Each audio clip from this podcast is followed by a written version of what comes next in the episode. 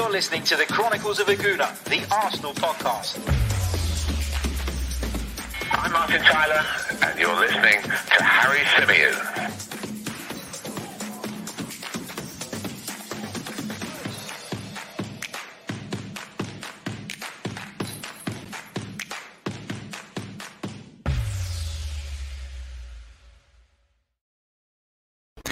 Hello and welcome back to the Chronicles of a Gooner, the Arsenal podcast brought to you by 90 Min. As ever, I'm your host, Harry Symeou. On this edition, we're going to be reflecting on Arsenal's 1 0 defeat to Spurs in the last of our pre season friendlies. Arsenal travelled to the Tottenham Hotspur Stadium, or the shithole, depending on what you want to call it, uh, for the last of their pre season friendlies. As I say, it was part of the Mind series.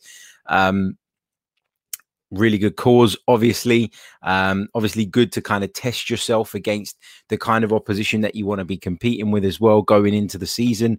So i was actually quite you know up for it. I was quite pleased that we were playing these types of fixtures. I know a lot of arsenal fans were kind of sitting there going why the hell are we meeting spurs in a preseason friendly? Why do we want to take on spurs you know just before this the, the kind of curtain raises for the premier league? And for me it's a preseason friendly first of all and yes, you never want to lose to that lot. I never, ever, ever uh, want to lose to them. But it's a preseason friendly. So everything I'm going to say on tonight's show has to be with the caveat of this is a preseason friendly. But there are some concerns, you know, and we've talked about it over the last few days. We've talked a lot about Arsenal not necessarily being ready in terms of the transfer business that we've done so far and how we've improved the squad, but that it's not been enough as the you know the Premier League is just around the corner. Brentford to come on Friday night. But I mean, it's uh I, I don't even know where to begin on this one because I actually thought that apart from the first sort of 10 minutes of the game in the first half anyway, Arsenal were the better side. I thought Arsenal started a little bit shaky. We tried to press high up the pitch on a couple of occasions, and we got ourselves uh, caught out, dispossessed by Tottenham. They would bring the ball down the other end. They had a couple of opportunities. And then Arsenal just really grew into the game, I thought, and really settled and started to dictate the play and were moving the ball around nicely. And Alexander Lacazette had a couple of moments. There was that brilliant ball from Kieran Tierney, wasn't there, from the left hand side, getting forward the way he does so frequently. There was that shot from Lacazette from outside the box that hit the post. And and I went into half time kind of sitting there going, yeah, you know, this isn't bad. This isn't bad. And we saw the side, you know, it was Leno in goal, it was Bellerin at right back, it was uh, Ben White alongside Pablo Mari with Kieran Tierney at left back. The midfield duo was Lokonga and Xhaka. And I was really interested, particularly, to see how those two guys would get on because I'm not a massive fan of Mohamed Elneny. I don't think that Arsenal should start the season with Mohamed Elneny at the heart of their midfield. And I look at Albert Lokonga and I see what he brings to the table. And we've seen him in a few preseason games now.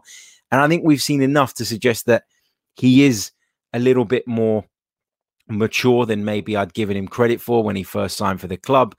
I think he's got a lot of really good qualities. I do think uh, and just like Adrian Clarke said on the breakdown live, I, do think that he is a little bit lightweight at times in the midfield at this stage, but I think he'll get used to that physicality and the level of physicality that the Premier League requires. And I think he'll develop very young as well. Then we moved further forward, and it was Aubameyang from the left again with Lacazette through the middle, Pepe on the right, and Emil Smith Rowe playing just off of uh, Alexander Lacazette. But again, Aubameyang, as I talked about, you know, a few days ago, being shoehorned into the side to play in that position, a position I don't necessarily think gets the best out of him anymore. I think Pierre Emerick Aubameyang two, three years ago, marauding down that left hand side with that incredible pace and that ability to exploit spaces was a real weapon. But I think as he's changing, um, you know, he's obviously getting on a little bit in terms of years not by normal standards, but by football standards, certainly. And you're looking at him and you wonder if he's still got that explosion of pace, if he's still got that ability to get away from people as easily as he once did. And you've got to say he really doesn't look the same kind of player. I, I thought in the first half there were a couple of moments where I looked at Aubameyang and I thought, right, that's better, more of that. We want to see more of that from Pierre Emerick Aubameyang, overall, again, largely ineffective. And I don't mean to dig out Pierre Emerick Aubameyang uh, specifically. I don't think we can really dig out many players specifically off the back of this latest defeat. I think the biggest concern for me here is that the season is less than a week away. And okay, the preseason results haven't been great. And as I always say, let's not read into them too much. Let's not pretend that they have any impact on our season because they don't. You know, we've had years where we've had abysmal preseasons and we've gone on and won Premier League titles. By that same token, we've had years where we've had great preseasons and and had a really poor finish in the Premier League. So it's really um it's really hard to kind of to to stop yourself falling off of the edge when you're kind of complaining and criticizing a performance like that because of the fact it was against Spurs. But I do think you got to wind it back a little bit. Having said that, I have got concerns now going into the season, you know, and it's not just about transfer business, it's about the things I'm seeing on the pitch from the players that we have. It's about the things that I'm seeing Arsenal do wrong every single time they take to the field. It's about that lack of cutting edge. It's about that inability to turn possession into clear cut chances and then into goals. And I've seen a lot of people on social media um, talking about uh, the fact that we need new strikers, the fact that we need to change the the you know the players that we have at our disposal. Lacazette, Aubameyang, obviously the two standout options. But for me, it's more of the fact that we're not creating the right type of chances for the players that we've got. What is Pierre Emerick Aubameyang's strength? Pierre Emerick Aubameyang loves to run in behind. Playing him in that position where he's not the furthest man forward makes it very difficult to play him in behind. Alexander Lacazette, I think, is best on the turn. And yet, most of our play goes in the wide areas. We work spaces in those positions. We put balls into the box, and nor Lacazette nor Aubameyang are going to rise like a salmon and head one in and into the far corner. So I feel like we're not. It's not that they're bad strikers. I think if you look at their goal return last season, when a lot of people were, especially of Aubameyang, incredibly critical, actually he scored a decent amount of goals. So did Alexander Lacazette. So for me, it's not necessarily that. It's about the type of chances we're creating. Those chances are not the right types of chances for the players we've got. And it's why I've been saying, haven't I, throughout the summer that Arsenal kind of need a hybrid striker between the two who's got a bit of both of what they bring to the table, but also a presence in the penalty area, or at least that instinct inside the box to get into the right areas, you know, whether it's to come across the near post, hang back at the far post, drop back onto the penalty spot.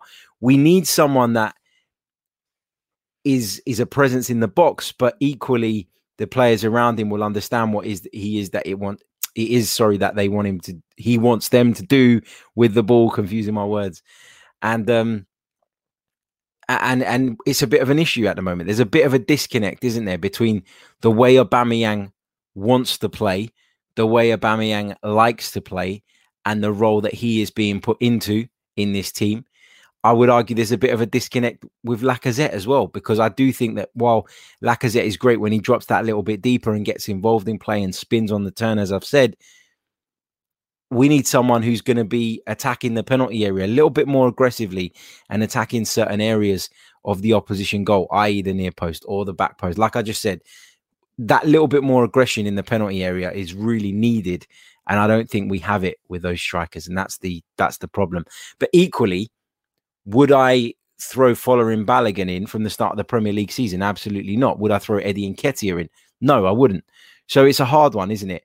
Because it means Arsenal going out and bringing in another striker.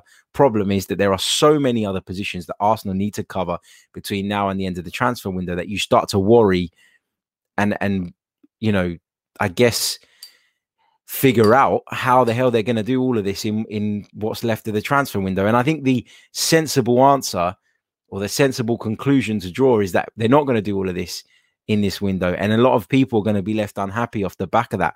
But we only want to see progress. We're not asking for the world. We're not asking for Arsenal to win the Premier League next season. We're not asking for Arsenal to win the Champions League the season after that. We are looking to see Arsenal develop under Mikel Arteta. And okay, preseason hasn't shown us that. And It's concerned a lot of people. It's worried a lot of people, including myself. The real test is is on Friday and the games that are going to follow that in the Premier League. It has to be better. It has to be better. I can see lots of you in the chat um, saying excuses, um, saying I'm just looking through the chat now, saying excuses, saying that preseason, me saying preseason results don't matter is BS, etc., um, etc. Et well, no, preseason results don't matter because history proves that. History tells us that. Go and have a look at the Arsenal's preseason ahead of the 2003 2004 season. Our greatest ever uh, Premier League season, our greatest ever season as a football club. Go and have a look at the preseason results of that. That is the proof in the pudding that preseason results don't really matter. Do they help? Yeah, maybe. Maybe they help build momentum in the lead up to a campaign.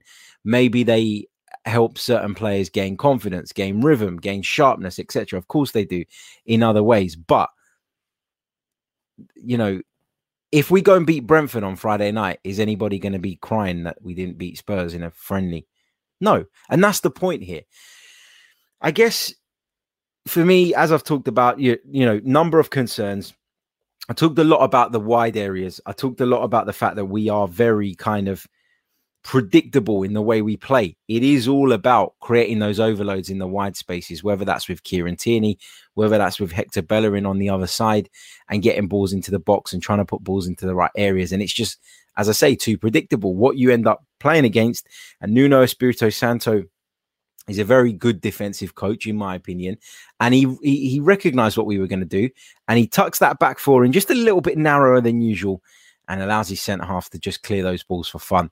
Those poor crosses that we're putting into the penalty area, looking for a striker with zero aerial presence. And it's just too predictable. It's too dull and it's too easy. And listen, Mikel Arteta, you know, he talks a big game. He's talked a big game ever since he's joined the club. And now we're at a place where he's got to deliver. And it's now or never. It's now or you're going to get the boot. It's as simple as that. Because we all kind of heard that Arsenal were going to back him massively in the transfer window. And I still think Arsenal will do transfer business between now and when it slams shut. But the reality is, we haven't been able to do enough of it prior to the season kicking off. We haven't been able to do enough of it in terms of moving players out. And I know that there is another side to that. You need people to come in and sign your players. But it's just not moving quick enough. The process, if you like, is too slow. It's not fluid enough. It's not been accelerated enough. And as I've said time and time again, at a football club of this size, you cannot, you simply cannot, um, you know, you cannot have all the time in the world. That's just the way it works. It's just the way it works. I thought defensively we were a little bit suspect today. Um, and and I always worry when when you can dominate a game in terms of possession in the first half, the second part of the first half, uh, just to be clear, yet the best opportunities still fall to your opponents. You know, Tottenham went incredibly close on a couple of occasions in that first period. They went close in the second period as well, and eventually broke the deadlock. And all the while that Arsenal were looking comfortable, looking in control, playing quite high up the pitch, which is where we wanted to be, it was always Tottenham that looked the more threatening. And that was exactly what we were seeing throughout last season. We were seeing Arsenal take on opponents, dominate the ball, dominate possession, look as if they're fully in control, and bang, one lapse in concentration, one moment, and the opposition have scored. Why don't we have that ruthless killer instinct? Why don't we get in and around opposition's penalty areas and and make the most of it and make those situations count? You know, I've I've kind of defended Aubameyang and Lacazette by saying that I don't necessarily think that either of them is the striker that we need if we're going to, of course, persist in playing this way. But equally, they've got to be more threatening. The players around them have got to be more threatening. We need more goals from Emil Smith Rowe. We need more goals and, con- and, and assists from Bukayo Saka. Nicola Pepe chipped in a fair few last season, but we need him to continue that. We need him to take that form forward. But then you know, we took some players off today, made some, in my opinion, really strange changes. And we're going to come on and talk about those in just a couple of minutes' time. But first of all, uh, what I want to do is just go over to the live chat box because I can see it is absolutely popping off. So I want to get some of your comments and some of your thoughts before we carry on. Um, just a quick reminder, though, before we do that, this podcast is brought to you by manscaped.com. So for all your male grooming needs, head over to Manscaped. Check out all their fantastic products. I can tell you the Lawnmower 4.0 is one not to be missed. Get involved, get your nether regions sorted out, trim, lush, flush, looking good for the summer. And uh, you can do that by using our discount code 90min20, which will save you 20% off and give you free worldwide shipping. What more could you want? Your partner will thank me. I promise you. Check it out, manscaped.com. And we thank them for their very, very kind sponsorship. Let's uh, take on uh, some of your questions. Uh, let's take this one first from side. It's a super chat. He says, Harry, do you think Emil Smith Rowe is more like a winger plus playmaker? I think he's better on the left wing with Kieran Tierney. A lot of Arsenal fans have been talking quite openly on social media, I've seen over the last kind of week or so, sort of in response to the rumors linking us with James Maddison that they were worried that Emil Smith Rowe was going to get pushed out to a wide position. While I think I probably prefer him in a central position, I don't think he's bad from the left either. I think he's he, he can be actually quite effective there. I think the way he drives and carries the ball in field would create those spaces for somebody like Kieran Tierney. We saw it happen time and time again last season uh, when, of course, the pair were fit and operating down the same side. I think there's a lot of good in Emil Smith Rowe's game, and I think he can do that role. Yes. Um, I wouldn't be against moving him out to the left hand side if it meant that Arsenal got in a top, top draw uh, central attacking midfield player, because I think we are still lacking that. I think Smith Rowe will go on to be one, but he isn't one just yet. And the problem where I've been talking about how Arsenal's are too focused on playing down the flanks, and it's all the same pattern of play over and over and over again, and it's predictable, and we all know what's coming. I think having that player who can provide that spark and that imagination in a central area could be key this season in terms of improving Arsenal's fortunes because you know I think that we're desperately crying out for for something like that someone like that I think just touching on the defense quickly before we move on to another couple of comments. You know, Pablo Mari not looking entirely convincing at the moment. I've got to give credit where it's due to um, to Ben White because I thought Ben White had a good game for the period that he was on the pitch. Mostly, I think he made a couple of of errors, but I think his reading of the game was really good. I thought he was confident in the way he was stepping out of the defense with the ball at his feet, kept us ticking in terms of our passing. So I was quite encouraged by what I saw uh, from Ben White today, I have to say. So uh, fair play to him on his uh, full Arsenal debut. Um, let's take a couple more bits and pieces. Alex says, Harry, why is most of the blame directed at Arteta's door and not Edu's? I know both are at fault for their own mistakes, but Arteta simply cannot do anything with this group. Yeah, look, the the issues at Arsenal Football Club run much deeper than one man. It's not just Mikel Arteta. Equally, it's not just Edu. Equally, it's not just Stan Kroenke. It's a culmination of all of those things that mean right now we're not in a position where any of us can hand on our heart, go into the campaign and the new campaign and say, yeah, I think we're going to do all right here. I don't know about you, but I'm not confident at this moment in time.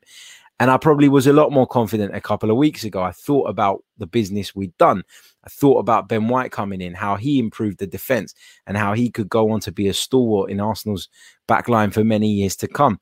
Talked about Albert Sambi Lokonga, a player that I actually really like and think will develop to a very good level. And I talked about Nuno Tavares coming in, you know, really good, competent backup to Kieran Tierney, who brings a physicality to our side like nobody else that we've got at present. Good signing but it's not enough. And this is the thing, you know, Mike Stavrou said it on the show when we were talking about a week ago. He said, we haven't improved the first 11 enough. And that was absolutely spot on. That was absolutely 100% correct. And unless we're going to do that in the next week, you know, you're going to go into the new season not particularly optimistic. And I wouldn't blame you for that. All I'm saying that because people always say that I make excuses for Arsenal. They never used to say that when Unai Emery was in charge, but they say it now. People tell me that I'm I'm making excuses, and why am I trusting the club? I, I don't trust anyone um, within the club right now, to be honest, not fully anyway. I, I, I think people like Edu and Arteta have got the right intentions. Whether they're good enough at their jobs, though, remains to be seen. But it's not me making excuses. It's I think when you're criticizing something before it's failed, it is that's that's negative because you don't know that it's going to fail yet. You're predicting it's going to fail.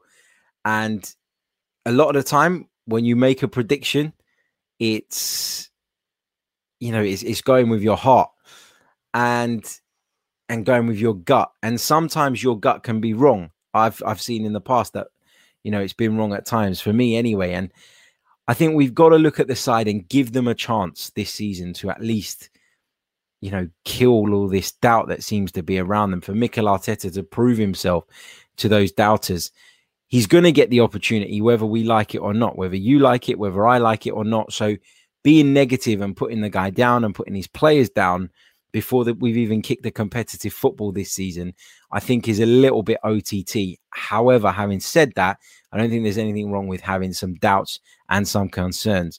And I think what we've seen over the last week in terms of a lack of real significant transfer activity, um, you know, rumors about Lautaro Martinez, a player that we're all really keen to see come. And now Tottenham are said to be in for him, which is obviously terrible news. But then look, there's so much that you can kind of you can take away from this summer from an Arsenal perspective so far and and use that to kind of fuel that negative fire because there is a lot of it. But equally, I think there are things to be optimistic about, not based on today's game, which is what we're talking about, but in general, I think there are some things that you have to look at and say, okay, I think we've we've made the right move there. I think we have made the right move in signing players in the profile of Ben White, of Lokonga, of Tavares. I think that's the right way to go. But now you've got to make it work, Mikel. Now you've got to make it happen.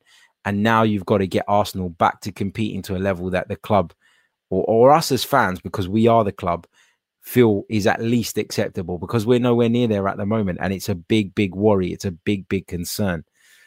Um, I'm going to come on to talk about uh, some of uh, the players that that took part today because I've got a, a point on this that I just wanted to kind of put across to you guys and actually see what what you guys think about it. And that point is with regards to Hector Bellerin, is with regards to Ainsley Maitland Niles, um, and multiple others actually, because in the lead up to this season, I think we were all of the impression that Hector Bellerin is going to leave the club this summer. The Arsenal working behind the scenes to make that deal happen so that Hector Bellerin can go and play his football elsewhere. That Hector Bellerin doesn't want to be at Arsenal anymore, that he's ready for a new challenge, that he asked to leave the club last season and it didn't happen. It didn't materialize. The club, Mikel Arteta specifically, convinced him to stay. So there's lots of uncertainty and lots of speculation around Hector Bellerin's future now. Yet he starts our final preseason friendly before we kick off the big Premier League campaign. So where are we on Hector Bellerin here? I'm confused as to what the club's stance is on Hector Bellerin. Is he the first choice right back again? Calum Chambers came on. And Calum Chambers came on at centre back because obviously Rob Holding is is out and of course Gabriel is out. Fine. Calum Chambers can play in that position. But then Ainsley Maitland Niles comes on at right back before Cedric does. Yet throughout the summer, we've heard reports that Cedric has really, really impressed Mikel Arteta and that Cedric could be in line to start at Brentford. But now Maitland Niles seems to have leapfrogged him in the pecking order. You move into some of the other positions and and you're looking at it and you're going, these are players that we don't even know if they're going to be here at the start of the new season. And the very fact that they're even involved, that they're even involved in Arsenal fixtures at this point, when there is so much speculation, so many rumors, and so many links to those players joining other clubs, tells you all you need to know about how much unfinished business there is in terms of incomings and outgoings at the football club at this stage. It is a real concern and it is a real problem. You know, you've got uncertainty and that filters through. You know, it filters through the group, it filters through the squad. Mikel Arteta spoke in his uh, post-match press conference about Joe Willock. He was asked about Joe Willock, who of course was left out of the squad today. And he said that when I know more, I will let you know. And of course, the talk and the rumors and the chat and the kind of uh, circus around his potential move to Newcastle United is gathering pace, it's gathering momentum. And I think that will deal will probably happen now because of what's happened, you know, because Mikel Arteta didn't give an alternative reason for Joe Willock being out. He basically said, I'll let you know more when I can, which basically says to us that he is leaving. So, just to kind of summarize before we go into your questions, because we are going to do that as well. But just to summarize, what did I see from Arsenal today? I saw a lot of the same issues that Arsenal had last season an inability to create chances when funneling our play through the middle, an inability to get our strikers into the positions in which they can do the most damage. Instead, we're limiting them to kind of speculative efforts from the edge of the penalty area a lot of the time. We're seeing the ball not necessarily moving quick enough. I think we saw a couple of fragile moments at the back with a couple of players being involved. We saw Arsenal have lots of the ball without making it into anything more and then getting done by uh, a goal at the other end. And and fair play to Spurs, right? You know, they they deserved it on the balance of the entire fixture. But going in at half time, I was actually quite optimistic not completely satisfied, but quite positive, quite optimistic about the direction of travel. I thought Arsenal were a lot more aggressive in the way they, as a team, pushed up the pitch today. The way that Granit Xhaka's position was slightly more advanced to what it normally is said to me that Arsenal had been instructed to be a little bit more on the front foot in the way they played. And I don't think that that's necessarily a bad thing, but Spurs found it really easy to then pick us off. Because if you're going to play that way, if you're going to squeeze teams up, then that press has to be effective, has to be impactful. It has to win you the ball back to prevent your opponent simply bypassing you with a long ball over the top or playing their way around you. And Tottenham did that on a few occasions. And it makes me feel like when I look back at last season and, and Mikel Arteta was quite defensive and dropping people, um, you know, sort of in front of that back line, it for me, it, it, wasn't the ideal approach, but you can see why he did it. You know, he was trying to bring that greater defensive stability, and it worked to a degree because you've seen with this group when we try and be that little bit more aggressive and push up, it just doesn't work. And and just to to Ras in the chat who says that please stop lying that team didn't have any aggression. When I say aggression, I'm talking about in terms of their positioning. I did say that aggression in terms of their positioning, i.e., pushing higher up the pitch than they normally would. I'm not saying that they went around kicking absolute lumps out of people. um, yeah, so that that's kind of my summary. You know, it's frustrating, it's disappointing, it's always horrible to lose against Spurs. I think for me, the result is the least of my worries, though. I've got to be honest. The the result is not my concern here. My concern is about how do Arsenal improve this team enough by the time this transfer window closes. You know, in an ideal world, you'd like to have all your recruits in before the big kickoff, but that's not going to happen now. So we've got to be clever. And this next three weeks is going to be massive for Arsenal Football Club and for Mikel Arteta, who, if things don't improve dramatically and sharpish, is going to find himself under a lot of pressure. Right, get your comments in the chat box, uh, your questions, I should say. Leave a little cue at the beginning. I'll pick up as many of those as I possibly can uh, between now and the end of the stream. Uh, I can see there are 79 of you watching live right now, but uh, sorry, there are 79 likes right now, but there's over 400 of you watching us live. So my question is, why haven't you hit the like button?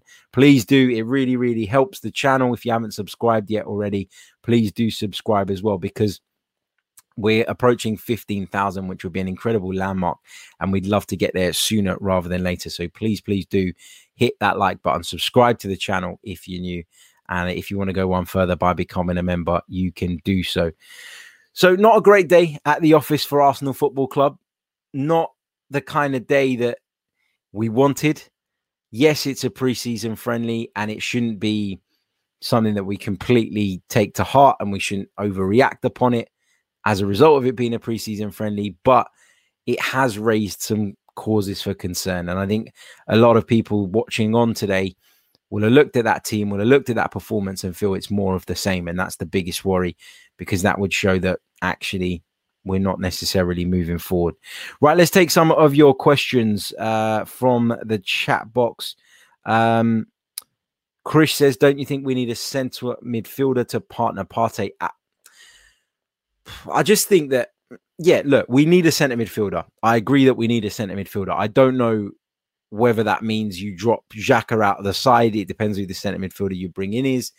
Does it mean that Lokonga's never going to get a look in? I don't know. I just think we need more competition in that area and we need a little bit more variety in terms of the type of players that we've got available to us in that position. I don't particularly like Mohamed Elneny, not because I don't like the guy. I think he's fantastic. I think his attitude's brilliant, but I just don't think he's at the level required. Lokonga is someone who's a prospect and will develop and will only get better. And so I'm happy for us to stick with him. But I do think we need another experienced midfielder to come in because as it stands, we're only one injury or one suspension away from having a really average midfield. And it's the most important area of the pitch, and you simply can't have that.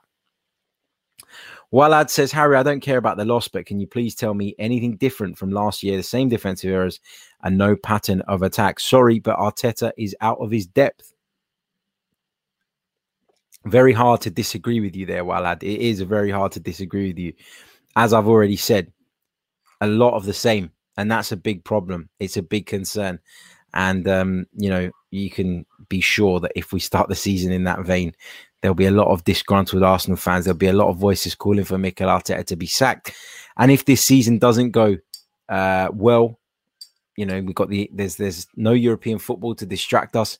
In theory, there's more time on the training ground for Mikel Arteta to embed his ideas, to get his ideas and thoughts across and his coaching really needs to show now because you know the longer this transfer window goes on the more we're starting to worry about whether we're actually going to be able to get those top caliber uh, uh, sort of recruits in and if we don't then we're going to be heavily reliant on Mikel Arteta getting his tactics right, right from week to week and bringing it and uh, sort of getting the most out of the players that he currently has uh, Tom Walter says, I used to feel crap after a game. Now I just feel f- sorry for all the Arsenal YouTubers that have to put up with the negativity. Uh, Leon Dyer says, Harry, why does the club seem to treat the fans like idiots? yeah, you know, there is um there is a bit of that for sure. Um, you know, you're looking at it and you're hearing what the club are saying, the noises that the club are making. Of course, Charles Watts reported that the club are uh, telling people or urging people not to judge them until the end of the window. Or they're talking a big game, a bit like Mikel Arteta. So they're going to need to deliver.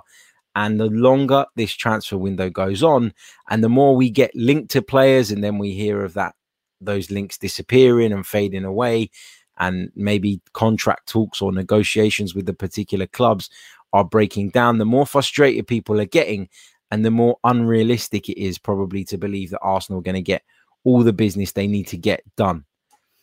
Uh, Junior Gunner says the mood around the club stinks. The fans are fed up. I feel like the negativity around us will translate into poor performances, and these gutless players don't have it in them to turn it around. Uh, what else have we got here? Uh, says, Who do we get if Arteta gets fired? I'm not sure any top manager will want this poison chalice of a team and club.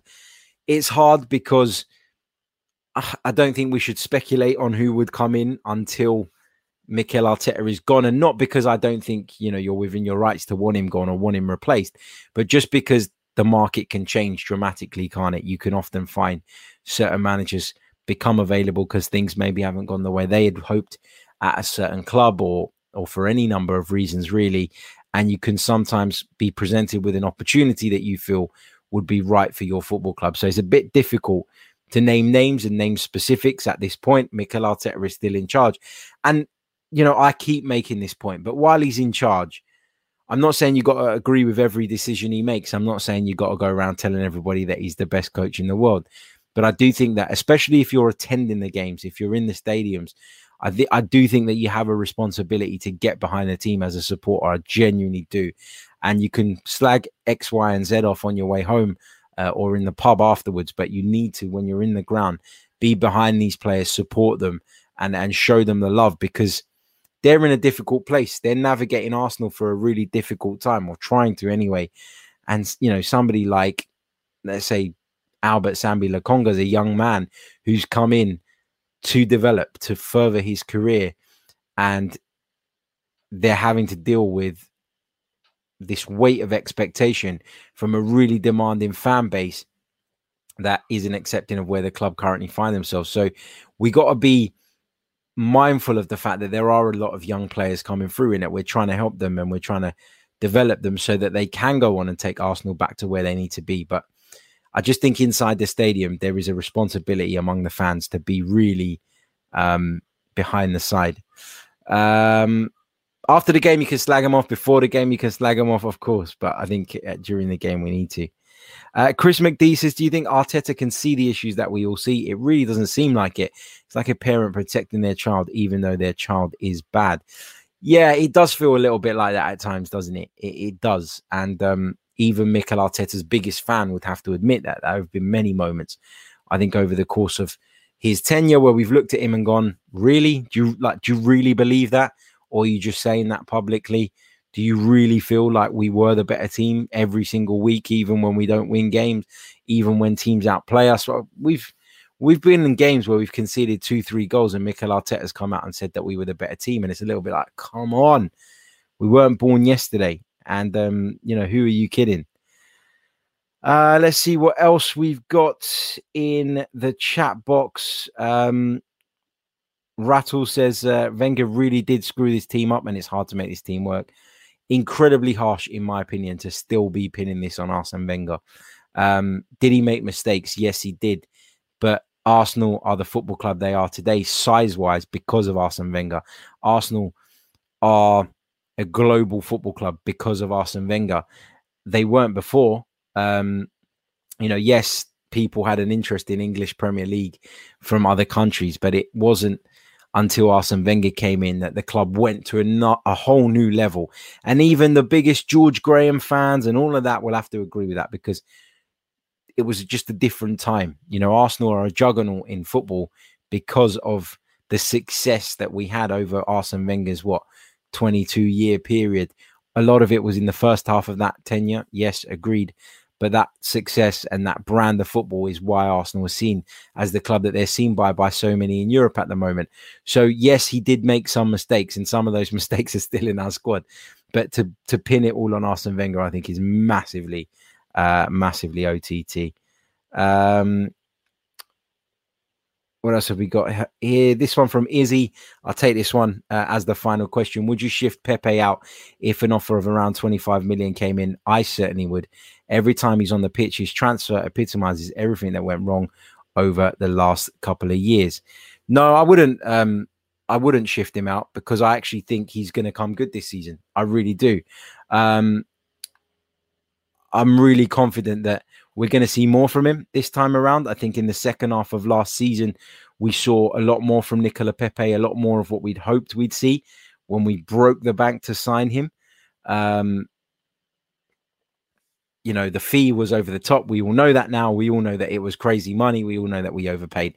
But I thought towards the back end of last season, he was one of our better players, and I expect him to push on. If he doesn't push on, I'm going to be bitterly disappointed. And I think we we then have to consider maybe where we are with Nicolas Pepe. But you know, if if Nicolas Pepe can replicate the form he showed at the back end of last season, then why would you want to move him out for a price of like 25 million pounds? It's going to cost you double that, maybe even more to bring in a player who produces the same outputs in terms of goals and assists that Nicolas Pepe does.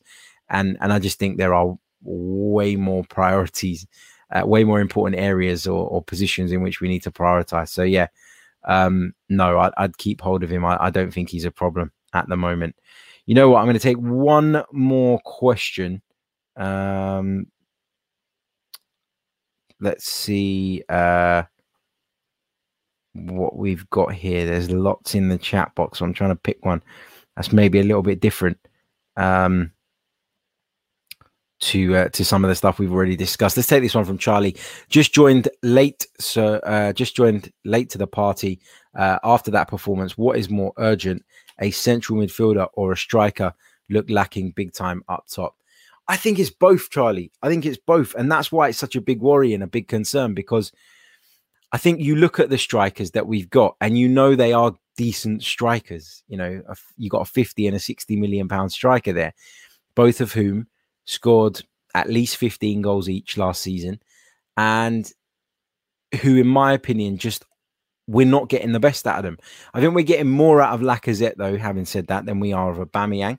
I think Lacazette's season last season was was probably his best in an Arsenal shirt, with Mikel Arteta obviously at the helm. But there's still something about Lacazette that is missing for me, and that is that little bit of a killer instinct inside and around the penalty areas. Brilliant with all the link up play, and every now and again you'll see him rifle one in at the near post into the roof of the net, leaving the goalkeeper helpless. But we don't see enough of that ruthlessness from Alexander Lacazette over the course of an entire season uh, for him to kind of fire us into the top four or be a big key part in that. Aubameyang we know he can score goals. He's done it throughout his career, but he's been shoehorned into a side at the moment, and we're not getting the best out of him. And I just think when you look at those two players, they're good players, but are they the right fit for the way we're trying to play? Are they the right fit for the patterns of play and the build up style that Mikel Arteta's clearly tried to embed into this team? And I would argue they're not. And sometimes you try and put square pegs in round holes, it just don't work. And that's what we've got with a lot of players at the moment. And that's why I'm frustrated because we are talking about one of the key areas on the pitch up front. And we've given Aubameyang the new contract, which, as I get, I've always said, I agreed with it at the time.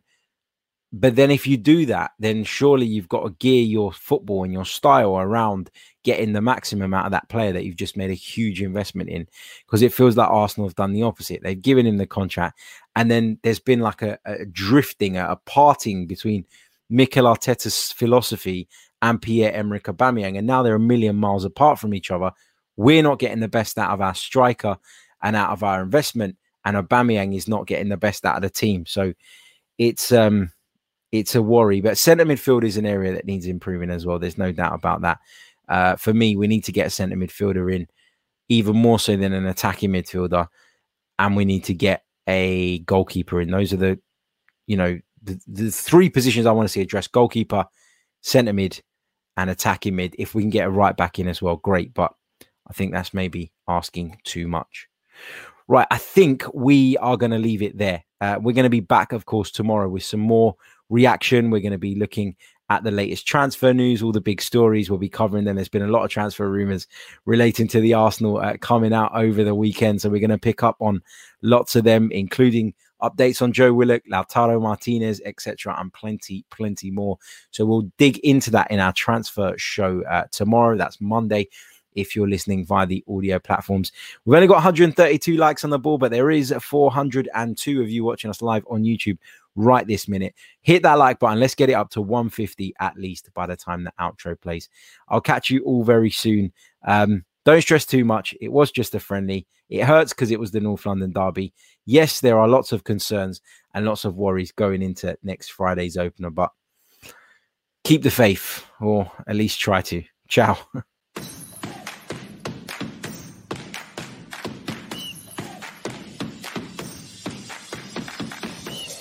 You're listening to the Chronicles of a Gooner, the Arsenal podcast. I'm Martin Tyler, and you're listening to Harry Symeou.